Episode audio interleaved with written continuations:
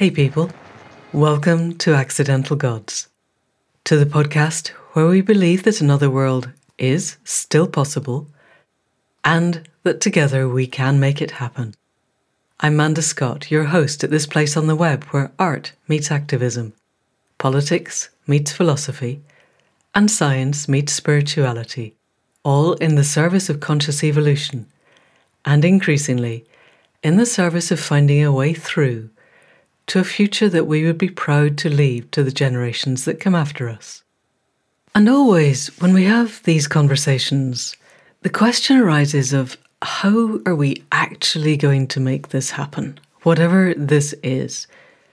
And we all tend to be iterating towards a point where we need to change the political and economic structures within which we currently function.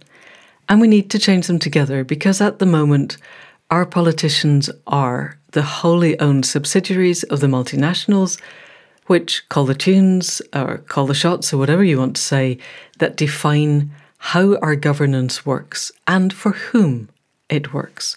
And so, what we need is a vision and a pathway to a future that is substantially different to the one that we have. We need to understand what it looks like and we need to see how to get there.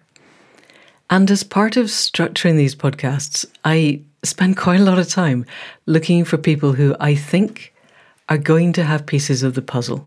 And my guest this week is one of those who I think has one of the biggest pieces, or one of the most comprehensive pieces, or perhaps sees the puzzle in ways that we can unpick most easily and see how to change it. Dr. Jennifer Hinton is a researcher at Lund University and a senior research fellow at the Schumacher Institute.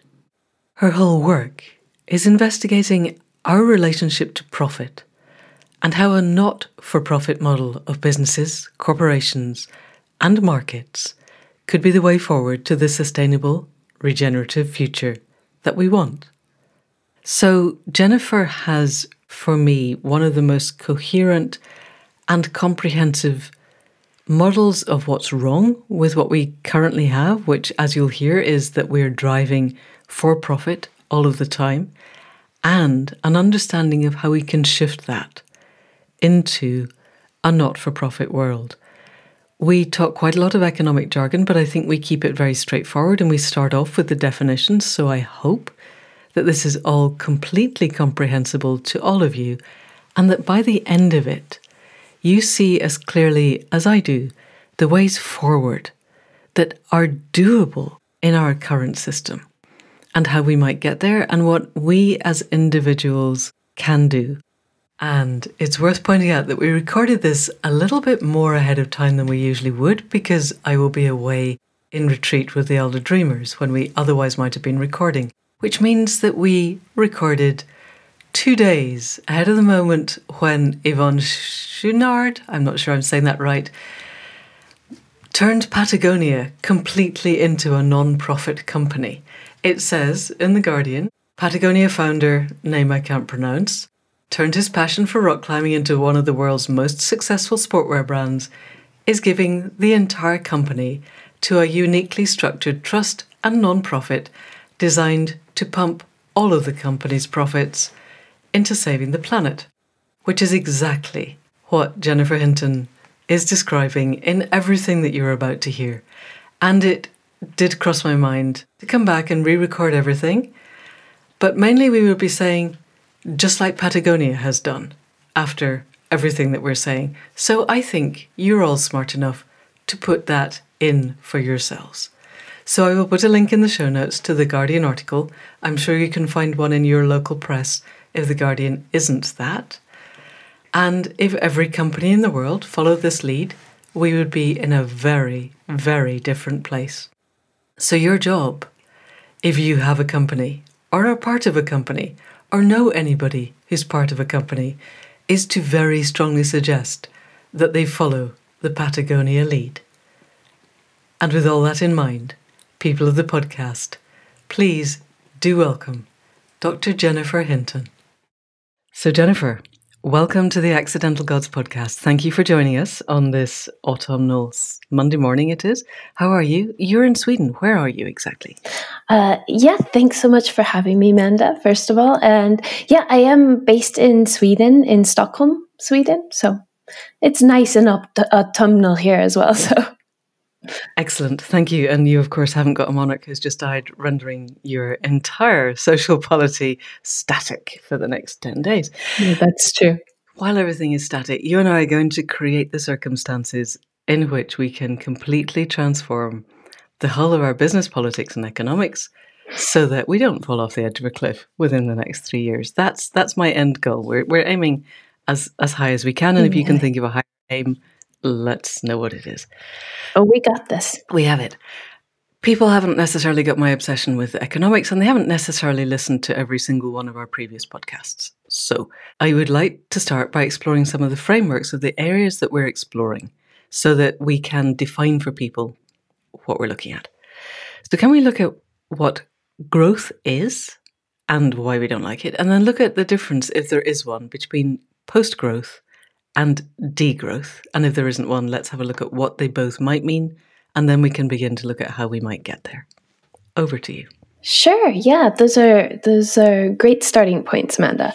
So, um, when we talk about growth or, or, economic growth, we're talking about the growth of economic activity, um, typically measured in GDP or gross domestic product, where I think all pretty familiar with hearing that term because if you've ever watched news um, or listened to politicians, they're kind of obsessed with growing GDP year on year.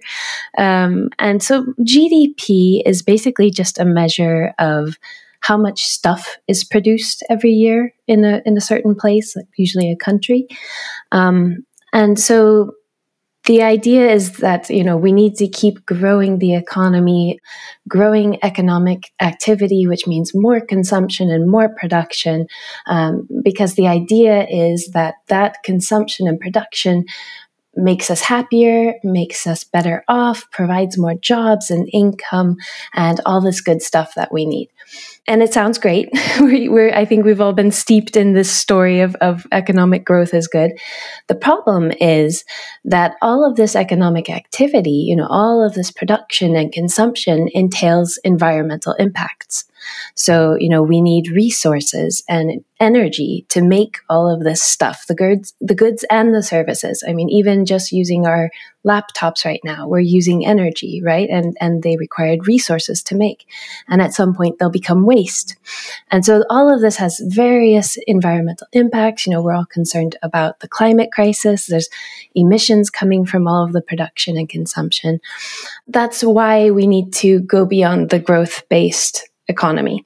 Um, that's the environmental reason. And now some people might protest and say, well, wait, if, you know, economic growth is doing good for people, then we need to keep it whether or not it's having environmental impacts. And the truth is that actually the last few decades of global economic growth have only served to make the richest in the world richer and the poorest people have been left in poverty. So that economic growth isn't actually benefiting most people, it's benefiting a small minority who don't actually need it.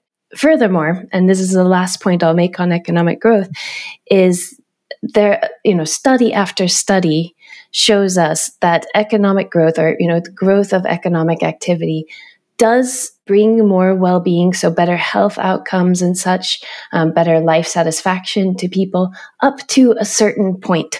But after that point, and there's, you know, different studies have found different points, maybe like between $30,000 and $40,000 per year per household some have a higher number, some have a lower number. But up to after that point, more economic growth doesn't make us happier or better off. It really flattens out, and some have even found that it declines after some point. So, economic growth is not necessary. Uh, it's hurting our environment, and it's not uh, helping people. So, I think I'd like to before we move off it, just because I think it helps people put it into perspective. So, Kuznets Kuznets devised economic growth during the Second World War. It's not been an infinite thing. The Romans might have been aiming for it, but they didn't name it as such. And as I understand it, and you can correct me if I'm wrong, GDP measurement measures quite a lot of stuff that we would consider to be quite bad. So wars are great for GDP growth because things are being destroyed and made and bought and paid for, usually by government bonds, but we don't care about that. The economy is moving faster during the middle of a war.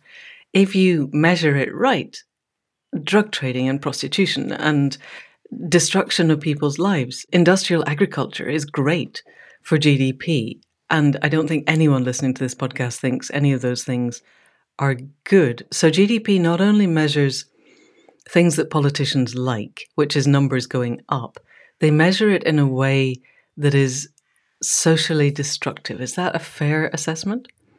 Yes, and that's what uh, in, uh, ecological economist uh, Herman Daly, so he's sort of the grandfather of ecological economics, he calls it uneconomic growth. So it's economic growth that actually causes more harm um, than good. But the, our politicians are so locked into it. I remember reading somebody, and I think it was probably the spirit level, but I can't remember, who they they had suggested, or maybe it was Tim Jackson in his post growth, they suggested to the British Treasury that GDP actually isn't a useful measure and we need to stop measuring it.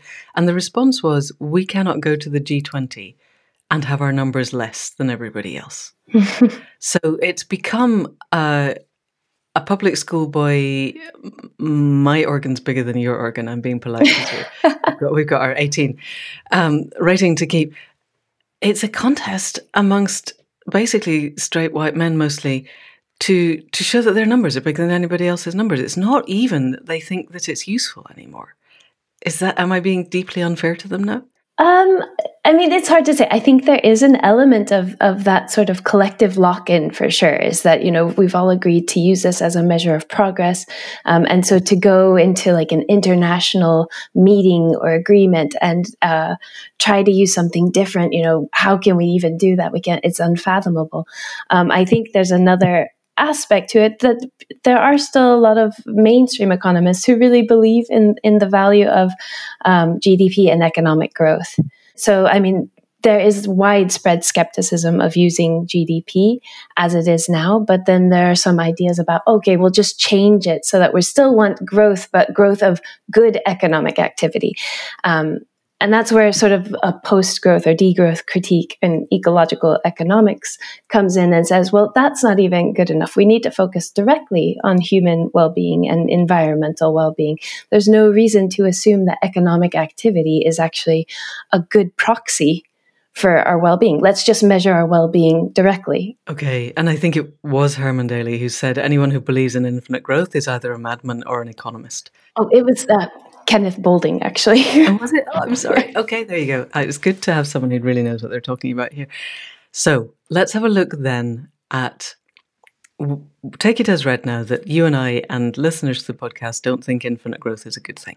However, we measure it basically. Anything that requires constant consumption isn't a good thing, and anything that produces constant inequality is not a good thing.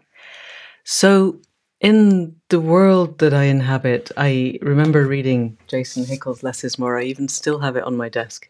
How degrowth will save the world. And I've also read Tim Jackson's book on post growth. Are they different? And what's their premise? Yeah, I mean, so I don't think that it's very different. Both provide, you know, come at this idea of a healthy economy is an economy that meets human and environmental needs. It's not something that assumes that economic uh, activity or money is a good proxy for human well-being and that we've we've overreached we've gone too far on a global level um, you know we have grown our economy to the extent that it's doing far more harm than good, especially in environmental terms. So we need to scale back. And then that we, you know, needs to be broken down to look at the issues of equality that you just mentioned, that some communities have been over consuming way too much at the expense of other communities that, that don't actually have enough right? So there's there's still 800 million people today in the world who don't have enough to eat every day. They can't meet their nutritional needs. So that has to be part of the equation. And post growth and degrowth people are all on the same page with that. Post growth is often used as an umbrella term that sort of encompasses degrowth as one way of, of tackling this conundrum of, of getting away from the growth based system. The way that I see it is that uh, post growth and the reason I was attracted to this line of, of inquiry and this work is post growth is the, kind of economy that we have after the growth based economy. You know, what comes after this messed up economy that we have right now?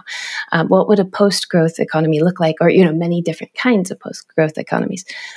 Degrowth is more about um, the the transition how do we get from where we are now especially over consuming communities to that post growth future.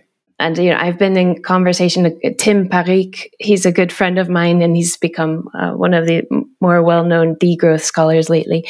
And he and i both really like that that way of thinking about it that we're in this unhealthy growth-based system now. We need to use degrowth pathways to get to a post-growth future. Brilliant. Excellent. And I remember listening to Jason Hickel saying that he was often asked about donut economics and how did degrowth match with donut economics, and him saying degrowth is how we get to a donut economy. And the principle of a donut economy is that our economy, however we structure it, functions within the boundaries of providing the needs of humanity within the ability of the living planet to sustain us all, including the living planet itself. Mm. Okay, so in my very simplistic view of the economy, governments spend money into existence, banks lend money into existence, and everybody else makes the money move round, and then the government siphon off the excess as tax. But within all of that, the people who are actually now the movers and shakers are the multinationals or the supranationals, the businesses that are taking that money and using it and often storing it in very large quantities because they feel they need a buffer. And they also now control the politicians. So it's not so much government spending money into existence as supranational companies telling individual politicians how they want them to create the money and spend it into existence. So the whole of the economic sphere is to a greater or lesser extent impacted by markets and business. When I have conversations with ordinary people who think they know about this stuff, not ordinary people in the street, the buffer that we always hit up against is yes, but the markets. As if the markets were some kind of strange alien being that had absolute infinite power and ordinary human beings cannot possibly do anything about it. So, can we begin to unpick the role of business and the markets in the structure that we currently have and this requirement for infinite growth? Okay, yeah, and that's that's a great question, Manda, because uh, businesses and markets are so central to our current economy. And if we're going to move in a post-growth direction and have this degrowth transformation, we're going to have to um, change business and markets, right? So the question is how, um, and I started working on this about ten years ago. I was working with a group of researchers and activists who were really passionate about moving beyond the growth based economy. And one day, one of the people in our team brought to a team meeting um, this example that he had bumped into in his life in Australia. So he had just gone to a conference um, in Sydney and he had been hearing about this company named Mayuma um, that's a civil engineering company, and they build roads and bridges and buildings. Um, and they have this turnover of over $20 million Australian dollars per year. Um, and at the end of, of his story about this company, he's like, and we're not for profit. So all of our profit, all of our financial surplus goes back to the Aboriginal community that owns us to benefit that larger community. And this was sort of mind blowing for all of us to hear about. And the idea um, that this colleague brought to our team was maybe this provides a leverage point to change the whole system. If businesses don't have to constantly be pursuing growth and profit, maybe a market composed only of these not for profit kinds of businesses could be, you know, it wouldn't have to pursue constant growth and it could really focus on meeting human and environmental needs the way that we need the economy to.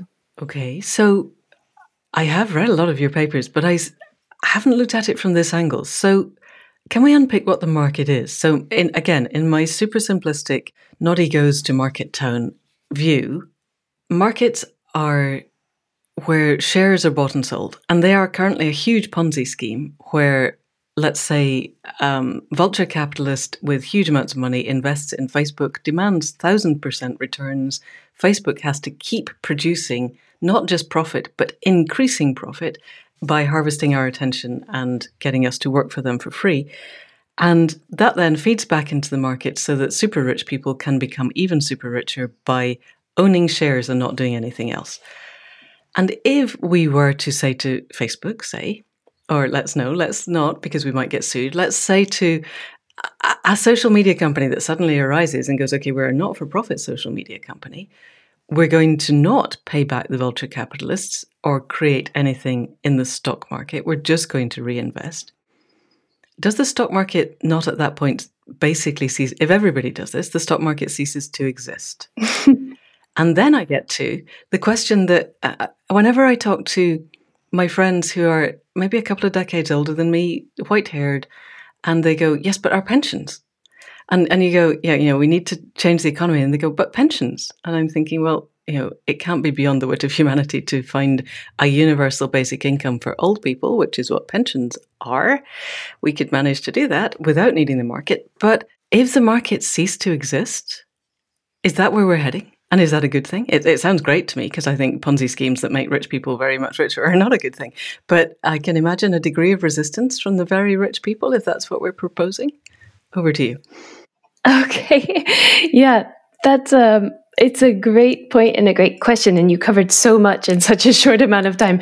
So uh, let's unpack this a little bit because you you talked about markets and shares, um, and then also you know what happens to the stock market? Does it cease to exist in this not for profit type of economy? And then what happens to pensions and and all of this? And on top of that, what happens in terms of resistance? Right. Um, so let's go back to that first part of markets the type of market that you described, a market consisting of shares bought and sold, that's a financial market. And luckily, it's not the only kind of market that can or has ever existed. Um, and it's really good that you brought this up because I think we all have, you know, market is a term that we we're all very familiar that with. We talk about it, we throw it around, but we might not always be on the same page about what a market is. So when I say market, I'm referring to um, where people and businesses come together to sell products and goods and services. So, you know, think about this maybe from more of a historical perspective and how, you know, we've had markets for thousands and thousands of years where people have come together in a certain place. And you know now a lot of that is on the internet. That's sort of our place um, for these transactions. But it's just where things are bought and sold. Um, money is exchanged uh, then the, on top of that, we now have this gigantic financial markets where shares, so like bits of ownership in companies, are sold and traded um, for profit. Um, but in a not for profit type of market, yeah. So right now we currently have a for profit market. And that's a really, for me in this journey on this work, that was a big aha moment for me, realizing, oh, we have a for profit economy. We live sort of in this for profit world. So it's oriented towards, you know, the, our basic economic institutions like businesses and markets are all legally structured and set up in a way where the main goal is to make investors and owners rich. That's really, if you want to boil it down, it's to enrich private owners and investors of businesses. Um, but that's not how it's always been and that's not how it has to be. And so there are all of these not-for-profit types of businesses, like I mentioned Mayuma before, but we've got I've got so many examples that I've come across, and we sort of when we started this work did a scoping exercise to see, you know, can we find not-for-profit businesses operating in different parts of the world? Um, you know, with different cultural conditions and whatnot, and can we find them in different sectors of the economy? And we were able to find them all over the world and in every sector of the economy. So that really made us think, wow, we could have a radically different market here if we transition away from for profit types of businesses to not for profit. So we transition away from a market focused on enriching a handful of investors and owners to meeting community needs and you know incorporating environmental needs into that. Um, so that's and then one more little thing is that yeah so in that that transition in a not-for-profit market there wouldn't be a stock market. So that was really astute of you to to recognize right off the bat is that you know the, the stock market that we have right now is made up of private equity shares. So private ownership that then if you own a share you are entitled to some dividends from a company's profit right? But not for profit businesses are not allowed to do that. So that whole financial market thing, which is so unhealthy and it's sort of like a leech on the rest of our economy right now, goes away, which I think is a really healthy thing. And then we can talk about what happens with pensions as well. That's that's another discussion. But um, should I go ahead with that? Or I think let's do that at the end when we are looking at how a whole ecosystem of a not for profit economy might work. In the beginning, let's see if we can unpick a little bit more about the unhealthy dynamics of for profit businesses. Because I think we swim in a world of for profit businesses. It seems obvious that that's what business should be for.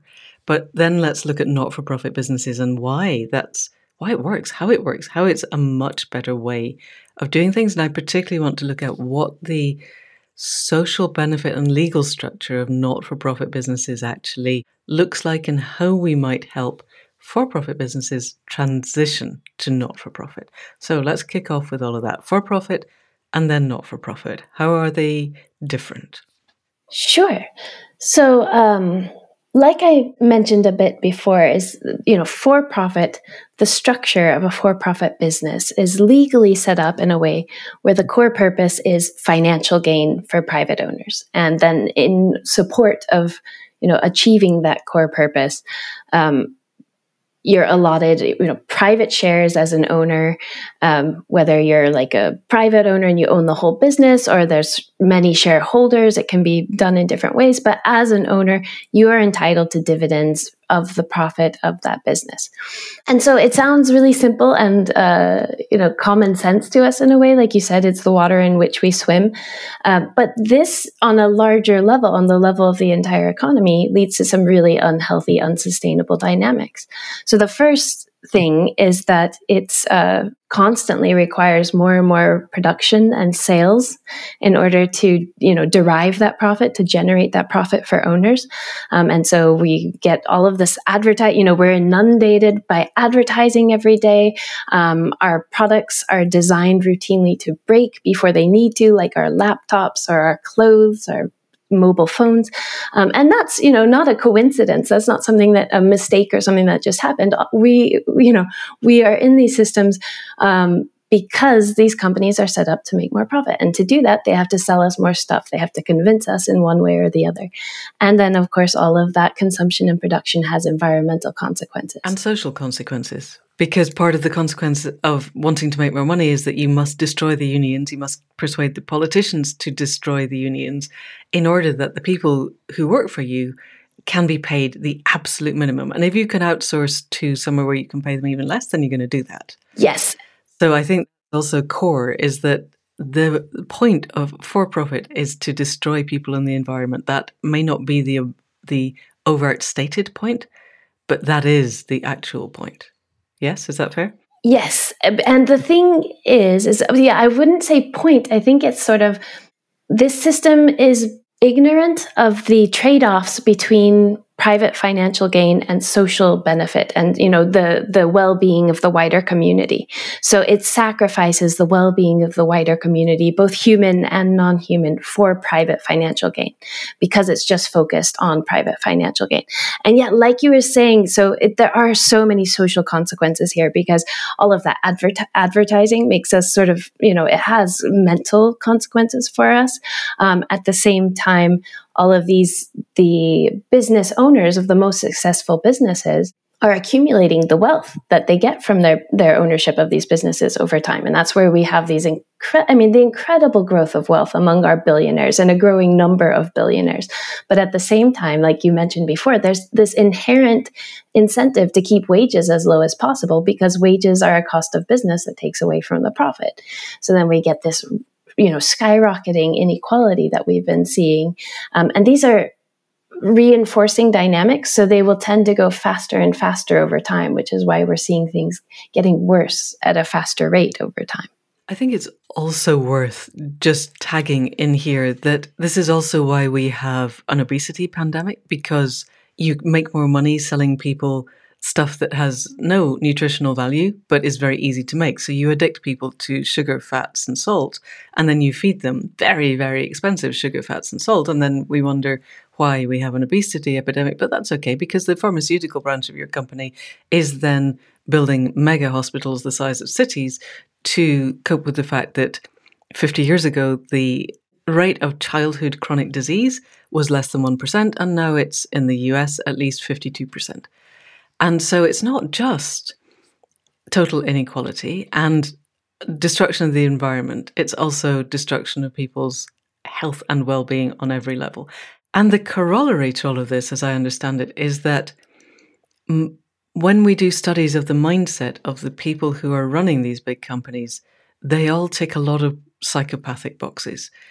Largely, I think it's a self selecting group. Anyone who's got any human empathy just can't make themselves do this anymore. So they leave. So the ones who can are the ones who don't care. So it may be a spin off of the race for profit, but it is absolutely baked in that the only way to do this is to not have any care about the social and environmental impacts. So let's pretend that some humans are still in business and they have some empathy. How different are the not for profits and how do they arise and how do they survive in a market that's designed for profit? Right, good question. And yeah, like like you're saying, all of there's a whole host of social problems that come from this. Also, I just want to add one more in there on top of the pharmaceutical and food industry. All these algorithms and the social media um, that's sort of dividing us politically and affecting our mental health is uh, that's very profit driven.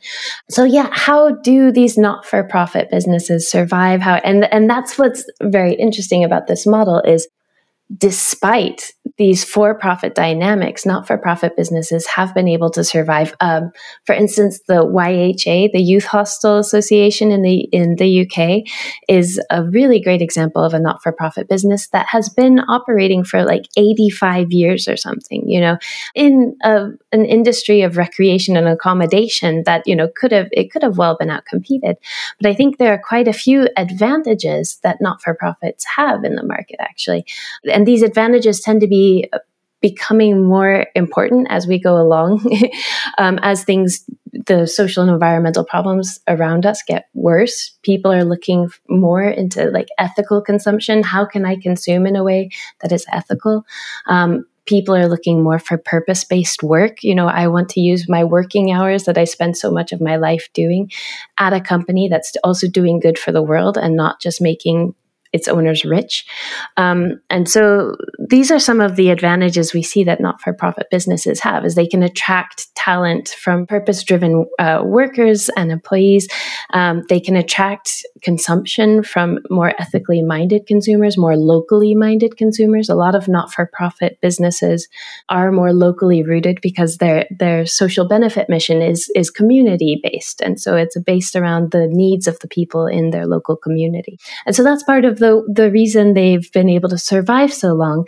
And uh, there are even in many parts of the world, I'm not so familiar with the UK legislation around this, but there are many anti competition or non competition laws around not for profits.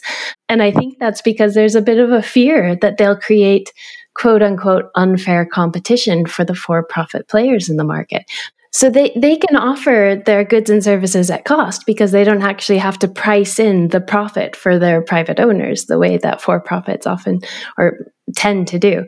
They can also, you know, use a lot of inno- innovative pricing mechanisms, for instance, charging higher income customers more and then using that surplus to make their goods and services accessible to low income uh, customers and beneficiaries. So there's all kinds of innovation there um, that is sort of being kept pushed down by a lot of these non competition laws. So if we actually um, changed policy in a way that would allow not for profits to compete really in the market, then I think we could uh, see a much stronger emergence of them. But they're already emerging in so many ways. And it is a response to our social and environmental problems. That you know, young entrepreneurs want to use business to uh, help solve the world's problems. They don't want to use business to just get rich. Doesn't mean anything to them anymore. So, um, yeah. Okay, so let's look at how a not for profit would be structured, and then let's look at some examples.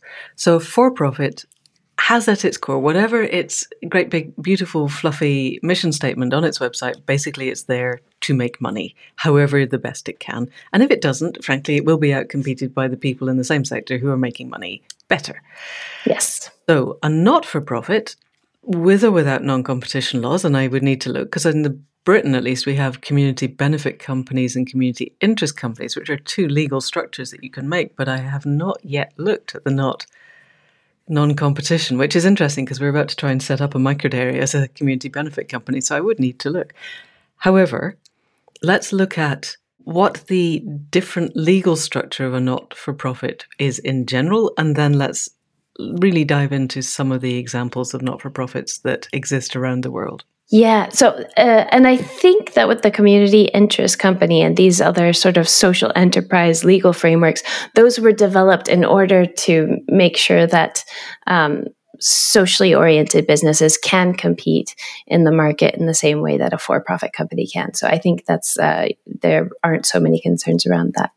In terms of the legal setup, you can tell a not-for-profit from a for-profit just in the fact that there is a what's called a non-distribution constraint. So that means that no profit 0% of the profit can go to private individuals. All of it has to be reinvested either in the company you know keeping the company afloat. Some of it can be saved for that purpose but with the ultimate aim of providing social benefit and so you see i mean it depends on which part of the world you're in like in sweden where i am uh, a lot of not-for-profit businesses that I've come across, like a cinema and a hotel here in Stockholm, are actually they're for-profit uh, legal structures, but they're owned by a not-for-profit foundation. So the the only owner of this business is a not-for-profit, which makes them sort of you know by default not-for-profit themselves. Um, so and that's also an innovation. You know, it's a sort of a way people have found to make their businesses um, not-for-profit and still be able to be in the market. So how does that work? So let's suppose um, let's take the cinema it makes a profit, but the profit then feeds into the parent not for profit, which then feeds it back out to something different or because it's not paying shares to shareholders that's the key where does the money go if it's not being paid to shareholders or does it just go to some block hang on okay so i have a key thing that i don't fully understand here if i am a shareholder in boots I might get a dividend on the shares. Actually, I probably make more money by betting the shares up against somebody else, but that's a whole that's the financial markets. Technically, I make the money because share, Boots pays a dividend. If I had a not-for-profit pharmaceutical company, it wouldn't be paying shares to shareholders, but let's assume it runs as a predatory company does ish. It's making money out of creating drugs. Where does that money go once the company has made it?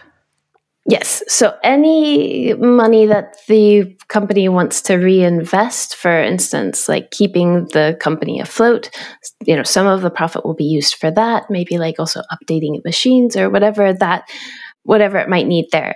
Some of it might be saved, and then the rest of it will go to the foundation owner. This is, again, a specific sort of setup, but it's actually fairly widespread. So, say the foundation is oriented towards helping people who are facing homelessness. So then all of the profit will go through that foundation to helping people facing who are facing homelessness, helping people get roofs over their heads, that sort of thing. Um, so it really depends on what the social benefit mission of the the owning foundation is. And it can't go to a single individual who goes, Well, I was homeless and now I'm not, so I, I count as being homeless, so you can just pay me the squillions of dollars that you're making. It can't go to an individual. How is it? Who checks that this isn't a money laundering operation for a Russian drugs ring and that there are actually homeless people being benefited? What's the oversight on that? Yeah, and that's where there's actually so much more accountability for not for profits than for profits, right? Because you could have a for profit that is just uh, making a lot of money for a Russian oligarch or whatever. I mean, those exist and nobody says anything because that's what they're set up to do is make the owner rich. Um, but with not for profits, there are a few different layers of accountability. And so, in legal terms, um, the, the government, eh, you know, has issued this legal structure, so they will hold them accountable for making sure that they, they use their resources uh, f- appropriately. Um, there's still always going to be some corruption to some extent, but on top of that, you have accountability through the tax agency. Usually, not for profits get tax uh, benefits, tax exemptions. So you have the tax agency looking at them really closely. On top of that, there's usually a board um, that is meant to hold them accountable. And on top of that, there are, you know, the wider community. Um, communities tend to watch not for profits pretty closely because we have put trust in them to use their resources to help the, the larger community. So there's these sort of four layers of accountability that don't really exist in the for-profit economy. We and and I think that last one, the the um, level of expectation that we have of businesses in the market is so much higher with not for profits and it would be for a not for profit economy that we would expect that economy and those businesses to be using their resources to meet our needs, not to get people rich. So it's just a very different level of expectation.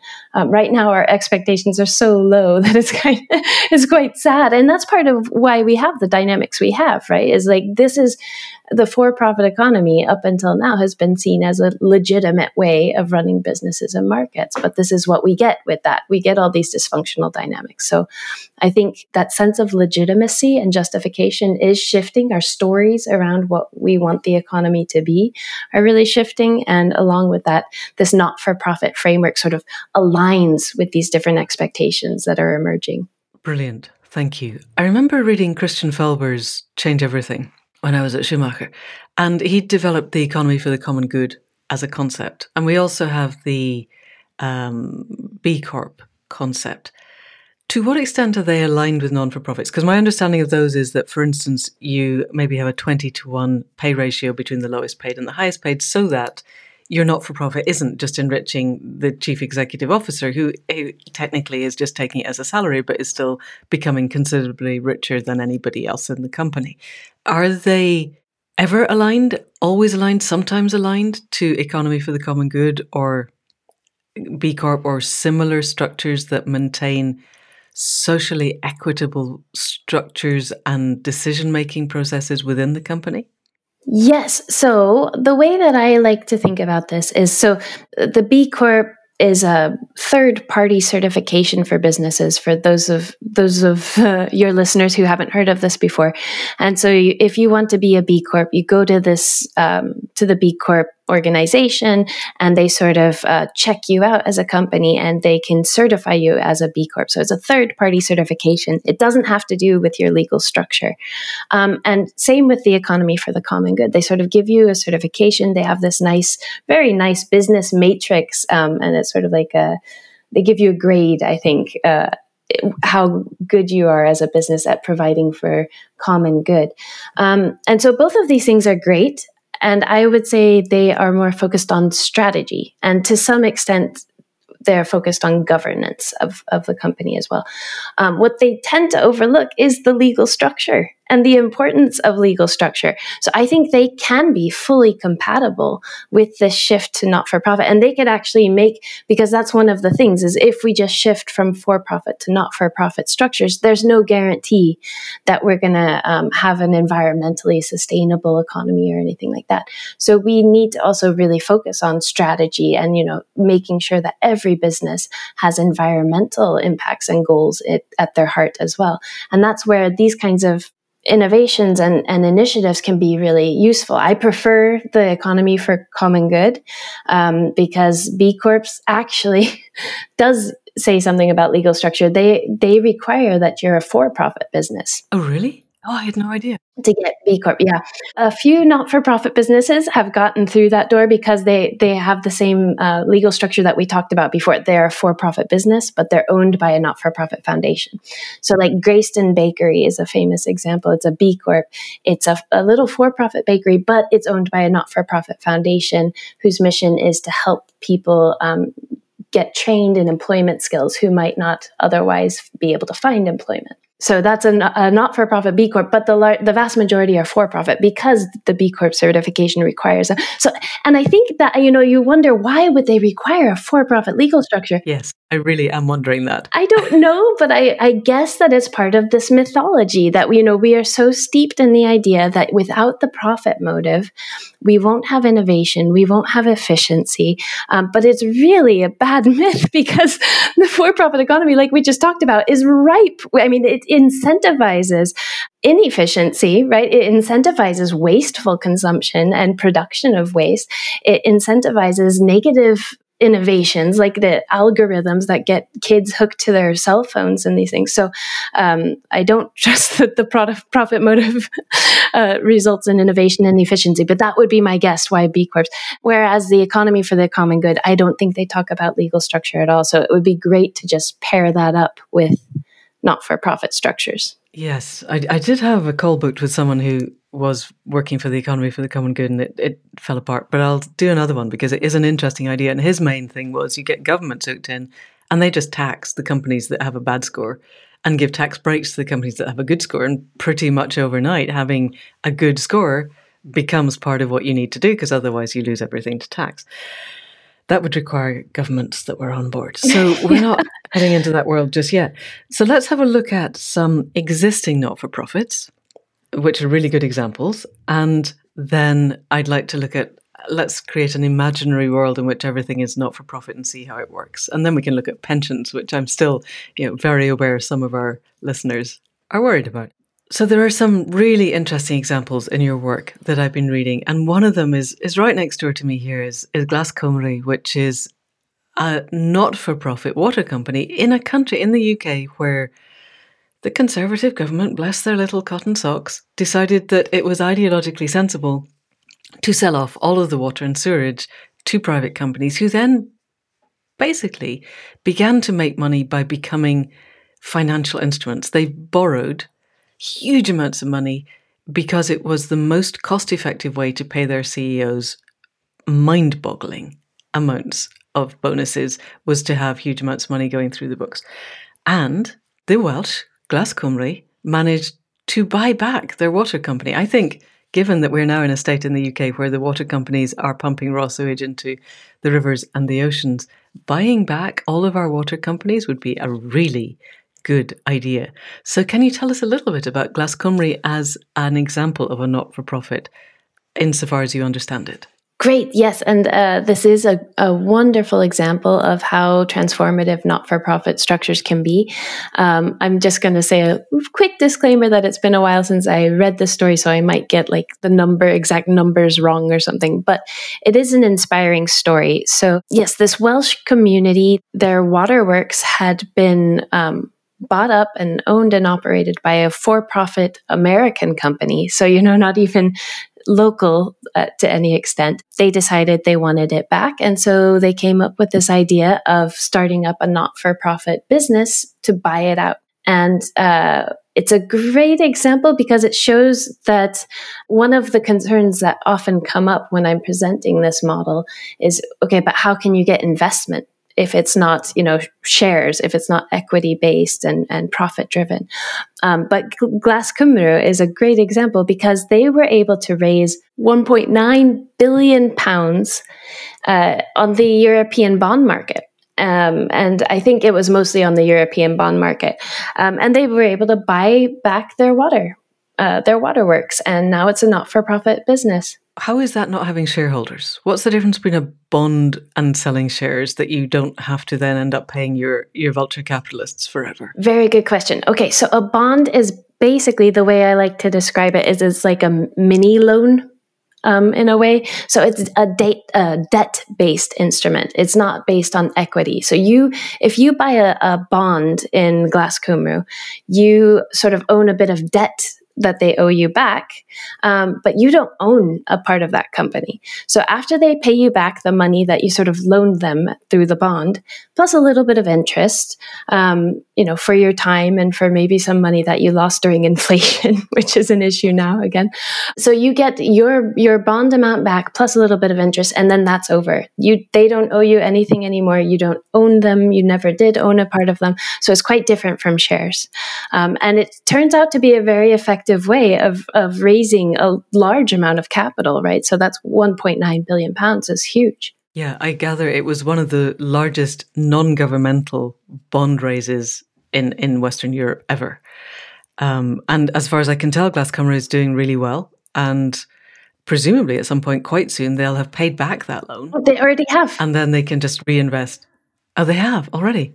Wow. Yeah, the I mean the last time I checked, and that was a few years ago, they had already paid back all of wow. their bonds. Right. Okay. And then they can just pour their money into having less cost for their customers and creating cleaner water and a better environment and all of the things that a, a, good water company would be doing. That's very inspiring. So I'm going to go away and look at setting up local bonds. The thing that strikes me is that that was, I'm sure, very viable when interest rates were 0.25%. Because at that point, it's hard not to be able to make enough money to pay back your loan plus a little bit of interest. Now that we're heading for 18% inflation, that gets that gets trickier, which is one of the reasons I get so blindingly angry with governments that claim that they haven't got enough money to invest at a point when interest rates were so low that it was basically their duty to invest. But that's a whole separate conversation. So, and it's worth um, mentioning that interest rates can usually be negotiated on debt based investment. So, for instance, with bonds, um, especially if you get into more like socially oriented bond markets um, or socially oriented credit unions or banks, you know, you can get pretty good interest rates or you can negotiate the interest rates with these lenders and um, bondholders because they're interested in getting more than just a financial dividend back. They're looking for social benefit with their investment. So I think that's the way to negotiate a, a fairer and more manageable interest rate for these kinds of projects. We might be going to need you to come and be our financial advisor when we set up all of these little local water companies that we are definitely going to do. okay. Okay, but in the meantime, let's have a look at um, BRAC, Bangladesh Rural Advancement Committee in Bangladesh, because this isn't just a global north thing. This is something that works anywhere in the world. What what do you know about that? Yeah, so BRAC is a, a, really lovely story because it was started up in the 70s, just after the civil war in Bangladesh. Um, and so its founder went back to Bangladesh. I think he'd been an economist somewhere, maybe in the US, came back to Bangladesh after the civil war and saw a huge need for healthcare and education and sort of building the country back up, but especially in the rural parts. And so he started up BRAC, which focuses on producing or providing healthcare and uh, education in an accessible way to rural Bangladeshis. And, you know, instead of relying on philanthropy and grants and donations to do that, he decided to go the business route and started opening up uh, social enterprises, basically, you know, in a, a, very new way, I think, in the, in the 70s. So they run a dairy and they're still going today, very strong. They run a dairy, they run banking services that give micro loans to families and entrepreneurs in Bangladesh. Um, and they have retail shops where they sell goods that are like sort of handmade by the rural Bangladeshis who will be benefiting from their services. And then, of course, all of the financial surplus that they get from those activities goes back to making healthcare and education more accessible for for people in the countryside. Um, and it's been so successful that they've actually started opening up branches in other countries. So I think they might have one like in Pakistan, and I think even in parts of Africa. I think Kenya now maybe. And these are all stay they stay very locally rooted to the the needs of the local communities. But this larger framework, I think, allows them to channel resources in a fairly efficient way. And it is really inspiring. I'm going to put the website in the show notes because they're saying on their website website that they now reach 138 million of the poorest people in nine countries in Asia and Africa. And their vision is a world free from all forms of exploitation and discrimination, where everyone has the opportunity to realize their own potential. And they run uh, a really easy access rural university. And as you said, they, they've got so many little micro businesses that are deliberately helping the people around them. I'm, I'm going to put a link to your paper in the Not for Profit Quarterly so people can have a look at that and see the ideas that you come up with. We're, I mean, we're heading down the line towards the end of our time. What I'd like to do, let's take an existing for profit. Let's make it a giant social media company because, as you said, they are the ones destroying our our political frameworks, our, our faith in democracy, everything. And when we listen to Tristan Harris on his amazing podcast, his thing is always if Facebook or TikTok or Twitter decided to not run the algorithms that are destroying us, they would fold and somebody else would come in. And that all the social media companies need to change together. So if we were to create a model, let's say for all the social media companies, to become not for profits, could they just do it overnight? Are there legal, or would they have to fold, go into bankruptcy, tell their vulture capitalists that they're bankrupt and they can't do it, and then miraculously become reborn tomorrow as a not for profit that, that happens to employ almost all the same people and has the same algorithms? How would that work? Is it even workable? Yeah, it's workable. It's definitely workable because where's where there's a will, there's a way, right? And like I said, the the um, there's a shifting sense of legitimacy around these organizations already. So I think that that we can definitely find ways for them. Yeah, one way is to just close down and and the next day you can just start back up as a, a not-for-profit you know either foundation owned like i mentioned before or use some sort of not-for-profit social enterprise framework for these big guys it would probably be best to do foundation owned another way is the foundation could be started up to buy out the shareholders. That would require quite a lot of money given the share equity of some of these people. Uh, yeah. But I suppose, you know, Elon Musk could probably do it. Jeff Bezos could probably, if he decided not to go to the moon anymore, could probably do it. Whether he would want to is another question. But let's assume somebody very, very rich is able to make the money to do it. Okay, so they close it down, port all the customers, you know, click this link tomorrow morning at six o'clock and you'll arrive in something that looks remarkably like the social media platform you just left, but actually isn't trying to destroy you. What happens then? Let's assume, let's let's think big, that all of the big businesses in the world decide that this is a good way to go, that actually, and I gather this is true, you talk to most CEOs, the thing that they really don't like is the fact that they have to create value for their shareholders. They would like not to have to. So we give them the out that goes, okay, you don't have to anymore. Let's give you a different social structure. What does the world look like? What happens to the financial markets? Because the people who make money out of the financial markets, you know, the giant vampire squid wrapped around the face of humanity is going to be quite cross. What are we looking at? And then, how does the world look and feel if we've got there? Big questions, I realize, but I think you're the person thinking about these. Okay, so like you said, big questions there. I think so much of this transition relies on a strong social movement. There has to be a strong social movement in place pushing for this. And I think that that's not, we're not far away from that, actually. We have uh, strong social movements. They're getting stronger and they're growing every day, fighting for more social justice, fighting for better equality, fighting for environmental concerns. They are increasingly coming together. So, you know, you, you hear more about like worker unions working with environmental activists and these sorts of things. So those bridges are being made. I think one important ingredient that's missing is a, a coherent vision to shoot for you know like like a post growth future like this not for profit economy. So if we can get that vision um, and get enough people to sort of not just buy into this vision, but shape the vision themselves and push for it, then we can get the big change made. Because, like you said, this is like vampire squid that's got a hold on all of our systems. We're up against that. And we have to take the power back from that. We have to reappropriate the power and the wealth that, you know, is not legitimate. It has not been accumulated in the hands of a few in a legitimate way. A lot of that profit has come from exploitation of workers, of community, of environment. So when we see things in that light, like this is not legitimate wealth accumulation, we've got to take it back. And I think we can do that. Um, we can do that through reparations. We can do that through taxes and redistribution, universal basic income, those sorts of things. And then also shifting um, all of these business structures and um, I think, though, I don't want to set this up like World War III. I think there's actually a great bit of, of willingness and acknowledgement in the circles that hold a lot of the power especially in the younger generations.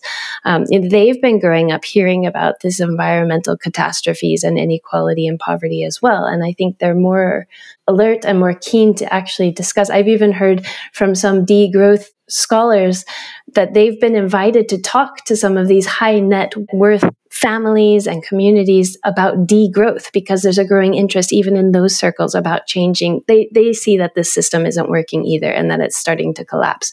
Um, so i think there's more willingness there than a lot of people realize. I think that the for-profit economy is collapsing in on itself in such a clear and obvious way that more and more people are looking for a way to to transform it. So we just have to move with the momentum that's already there build it up and build it towards a very this concrete vision of how the, the economy could operate differently. Okay.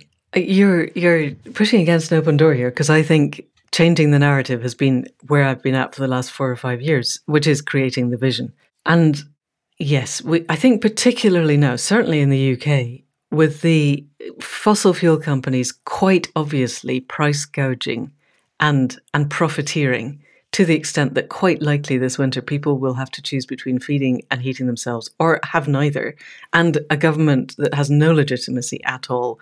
Uh, it's just relaunched fracking. You know, they're so obviously now just creaming off while they can. And we don't want violent revolution and we definitely don't want World War III. But we want, as I was talking to Daniel Thorson last night, we want the people with power to be wise and the people who are wise to have power. And achieving that requires that we have a vision. So if you were to step forward to the 2030s and we'd made all the right choices now, what is your vision? How does the world look and feel at, at a business and economic level? Yeah. So in this uh, positive future of a sustainable not for profit economy, you know, we only have not for profit businesses in operation. They all have social and environmental needs at their core.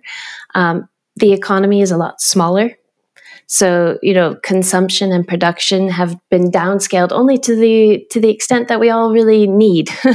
you know, so uh, sufficiency has become the name of the game, and we only buy as much as we really need. Um, there's going to be a lot more sharing and swapping, which is good for the environment because we don't all need to buy new stuff all the time. We can just share stuff that we already have, like tools and washing machines and bikes and cars. But it's also good for for us, right? To have a larger uh, sense of community, to have stronger community connections.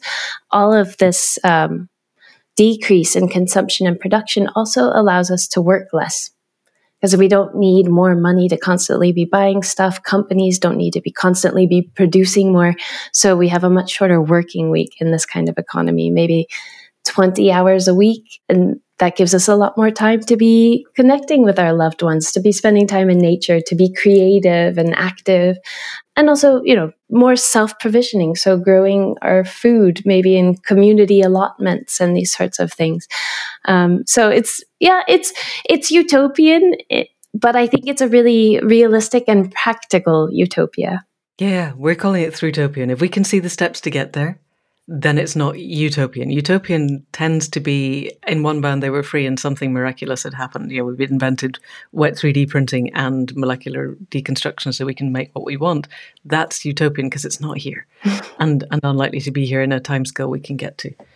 What does the politics feel like to you? Have you explored that? Because it seems to me at the moment we have politicians who are the bought and paid for representatives of the giant vampire squid in, in all its forms how has politics evolved to allow this to happen? So the way that I see this happening from here to there to the through through topia, as you say, which I love, um, is that people sort of wake up. I think a lot of a lot of us are voting for politicians that we're not really excited about. We're voting for policies that we're not really excited about, but we, we've sort of gotten into this dilemma of choosing the lesser of two evils because nobody's coming to the table with something that is a concrete transformation. So we're able to push things through on a political and economic level because there has been this uh, awakening that there is an alternative. I think that's one of the biggest stopping points right now is people see that there's no alternative. They think that there's no alternative that, and this comes from like I call it Cold War trauma that so many of us grew up, and even if you didn't grow up in the Cold War, this legacy has carried on that we can either have capitalism, and the only alternative to capitalism, which is the for profit economy, the only alternative is a state planned communism, you know, and we know that makes people think of Stalin and Mao and the concentration of wealth and power in the hands of a few corrupt politicians, and nobody wants that. So we just get stuck with capitalism. But this not for profit type of market economy is a totally different animal. It takes us beyond this dichotomy. It offers a way out of this very limited political spectrum of state and market, and market always being assumed to be a for profit market. Um, when you start talking about a not-for-profit market, we're off of the the political spectrum as we know it, and we get to create something totally different. Okay, so what we need is a regenerative way forward that that explores how we can create not-for-profits that can supplant the for-profit in a way that doesn't crash the economy. This is our soft landing, which is what all of us who want a progressive regenerative economy have been looking for is how do we, in Molly Scott Cato's words, turn the 747 that's in flight over the Atlantic into a helicopter in mid-flight in a way that doesn't kill everybody on board. And this is this is it. We take all of our for-profits and and persuade them that becoming not for profit is in everybody's interests. I still worry that the people who don't want to do this are the people currently in charge of the world.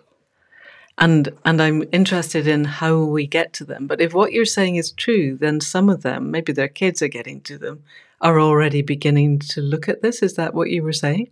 Yes, no, that's a great question. And because um, I think it's a bit of everything here. So I think there are some for profit companies whose owning families and shareholders are starting to move in this direction, and it would be fairly easy to, to um, push them in this direction or incentivize them, or, you know, they can already jump on board. Um, I think, though, there are some who aren't getting on board and they're not so interested. And that's where we need to uh, make them irrelevant. So, a couple of things can happen here. Either we force them to, I'm not sure that's going to be very fruitful. I think that, you know, we build up the alternative system that makes the current one irrelevant and unuseful.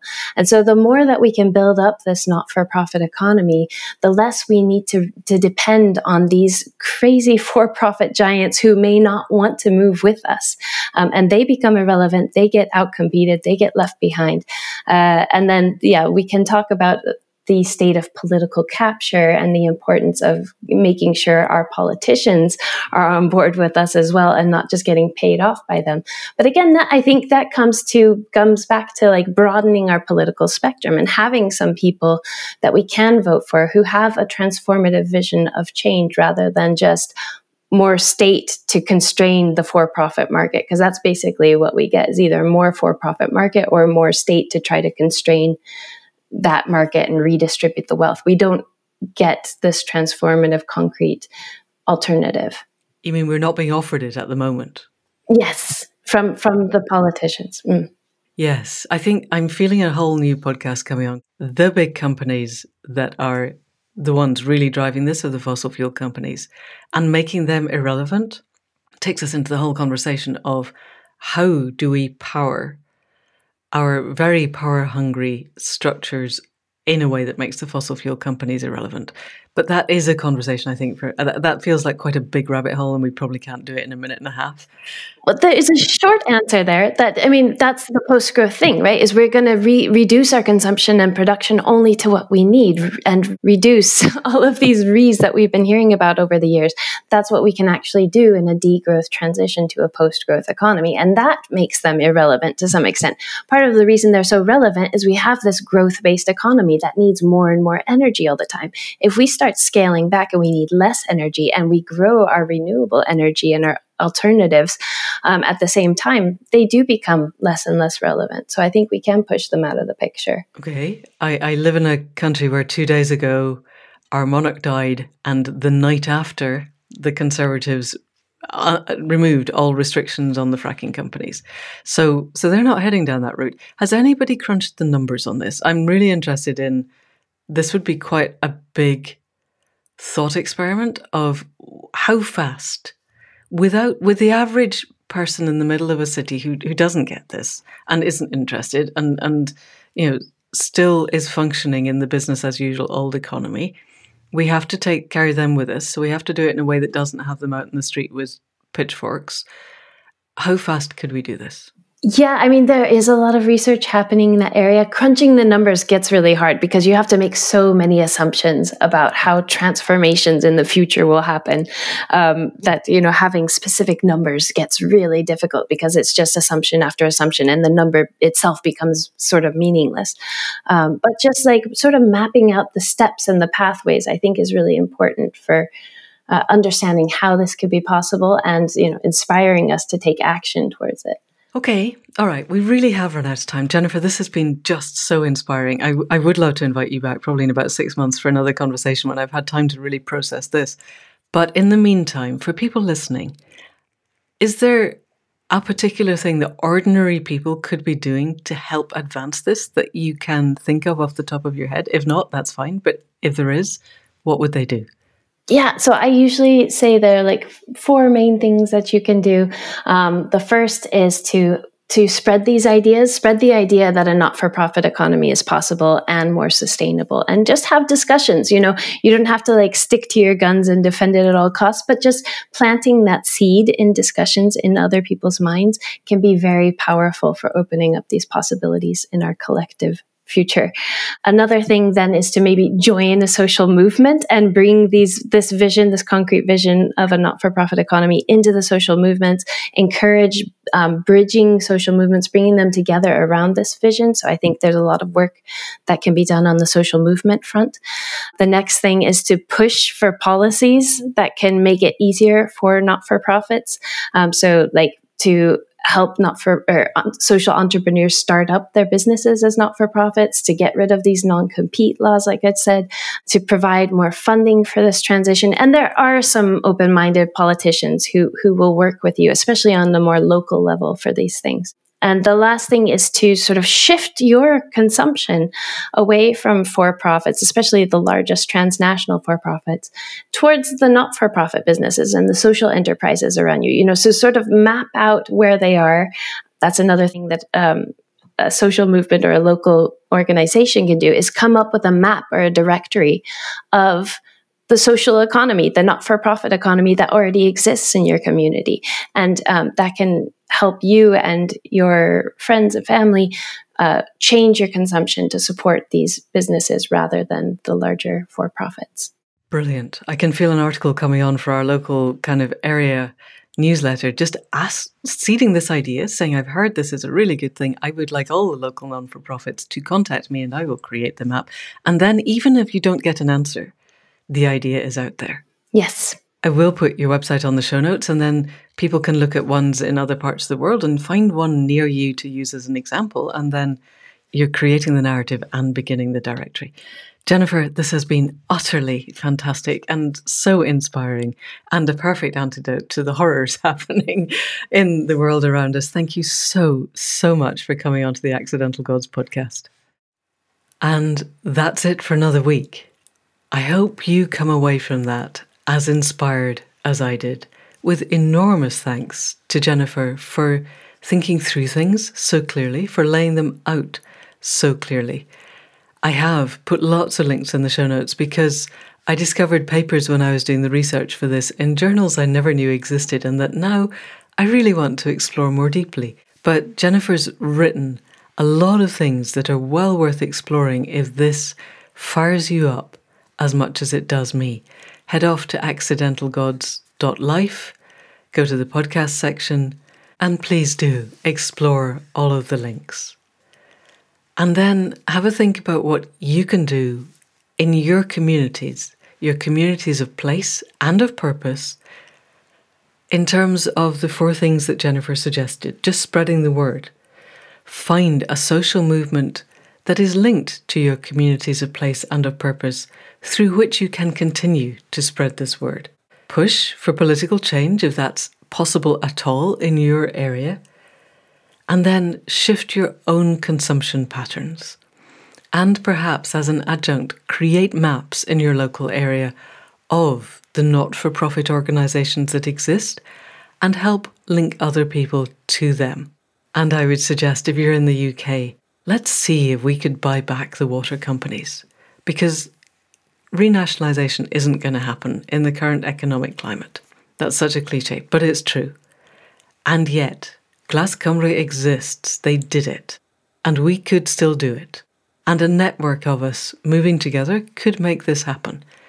And if we do it with the water companies, we can do it with the rail companies. We could do it with the national grid. We could do it with the power companies. We could move towards not for profit companies owning all of the things that need not to be sources of price gouging and thereby make a difference. So let's think how we could do that because I think it's completely possible. That's our mission for this week. And as ever, we will be back next week with another conversation. In the meantime, enormous thanks to Caro C for ironing out all the sound glitches that I somehow managed to create, and for the amazing music at the head and foot. Thanks to Faith Tillery for ironing out all the website glitches and for creating beautiful websites that help this reach the world. Thanks to Anne Thomas for ironing out all the glitches in the transcripts. And enormous thanks to you for listening. I don't think you have any glitches to iron out except in the world around us. And I sincerely hope that we are all doing that together. And if you know of anybody else who's interested in how we can shift the momentum of businesses and markets to be something that actually works for people and planet, then please do send them this link. And that is it for now. See you next week, people. Thank you and goodbye.